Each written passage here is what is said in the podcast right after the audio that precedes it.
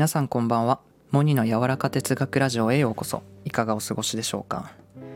今回話すのはあなたの頭の中での会話ということなんですが人は2種類の会話をしながら生きてるというのを聞いたことありますか？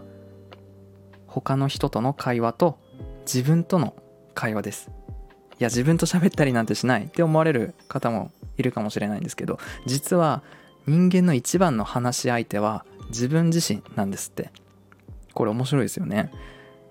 頭の中は誰にとっても心地よいプライベートな空間だからということらしいんですけど内気な人も社交的な人もクリエイティブな人も現実的な人も誰もが多くの時間を自分と喋って過ごしてるそうです。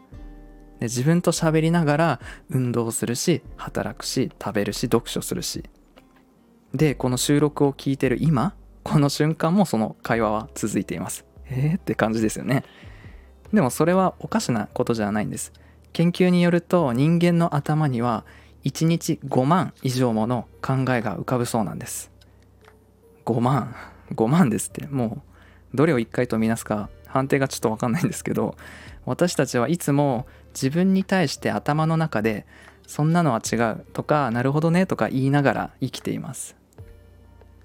そして今回最も伝えたいことは自分とこの頭の中で何を話すかが人生の質を決定的に左右するということです。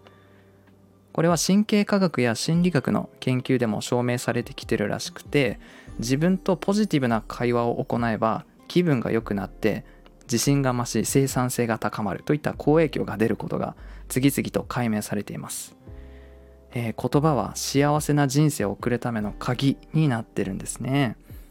うんでもなんとなく分かってた気がしませんか？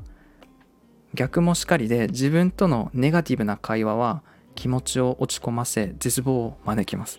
些細な問題を大問題のように見せありもしない問題を作り出すことがあります。アメリカの心理学者アルバート・エリスさんという方の言葉に人間の感情の大部分が思考から生み出されているのなら感情をコントロールするには思考をコントロールすればいい。もっと言うなら心の中で描く文章つまり自分との会話に使う言葉を変えればいい。そもそも感情はそこから生まれているのだから。このように言ってるんですね。つまり思考と感情は切っても切れない間柄にある。というのが今回のメッセージでした。私もねこの脳内でのこの会話日常の中でよくしてるなって思うので使う言葉には気をつけてそして他の人に使う言葉にも気をつけていきたいですね。皆さんどうでしたか？少しでもなるほどとなっていただけたら非常に嬉しいです。モニの柔らか哲学ラジオ今回も最後までお聴きいただきありがとうございました。それでは皆さんいい夜を。